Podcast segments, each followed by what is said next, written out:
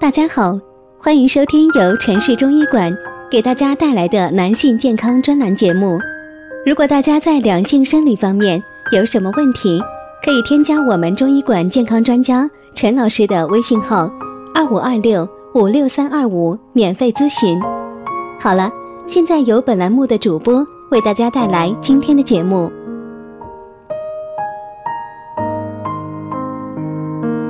我们这一讲的题目是啊，尿太多你在漏肾气，四味药煮二十分钟解决大问题。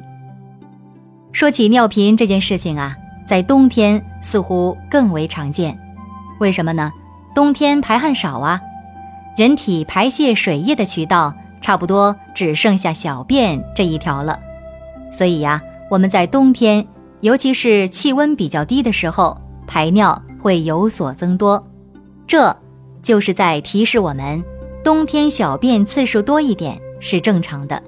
但是，如果你每天晚上起夜三到四次，甚至是更多，对不起了，你要考虑疾病意义上的尿频了。这种尿频有一个明显的特点，这就是并没有排出特别困难、遗尿、尿痛症状。针对这种尿频，李老师给听众朋友一个调制方剂：准备菟丝子十克、覆盆子八克、九子五克、金樱子五克，加水八百毫升来煎煮。煮多长时间呢？仅仅需要二十分钟就可以了。然后去渣取药汁服用。这个药渣呀，可以再煎煮一次，每日一剂。连服五到六剂是为一个疗程，在煎煮的时候，菟丝子和酒子要用纱布包包好了。这个方法有什么妙处呢？其实啊，冬季尿频有很大一部分因素源于肾阳虚弱、命门火衰。什么意思呢？在中医看来呀，我们的肾脏有着封藏固摄的功能，它对于膀胱来说。仿佛是一个后台老板，这个后台老板强势的时候，膀胱会听他的话。肾让膀胱收缩，它就会收缩；肾让膀胱排尿，它就会排尿。这个时候啊，我的排尿就会正常了。但是如果由于肾阳虚弱、命门火衰微，导致肾气不足了，这个后台老板说话不好使了，那。膀胱就会开合失度，收摄无常，引发尿频了。这么说，您听明白了吗？这个时候怎么办呢？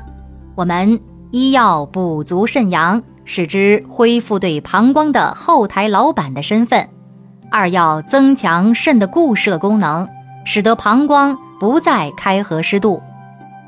刚刚我们说到的那个小方子呀，就是在这种思路下拟设的。再把方法给大家赘述一下：准备菟丝子十克，覆盆子八克，九子五克，金樱子五克，加水八百毫升来煎煮。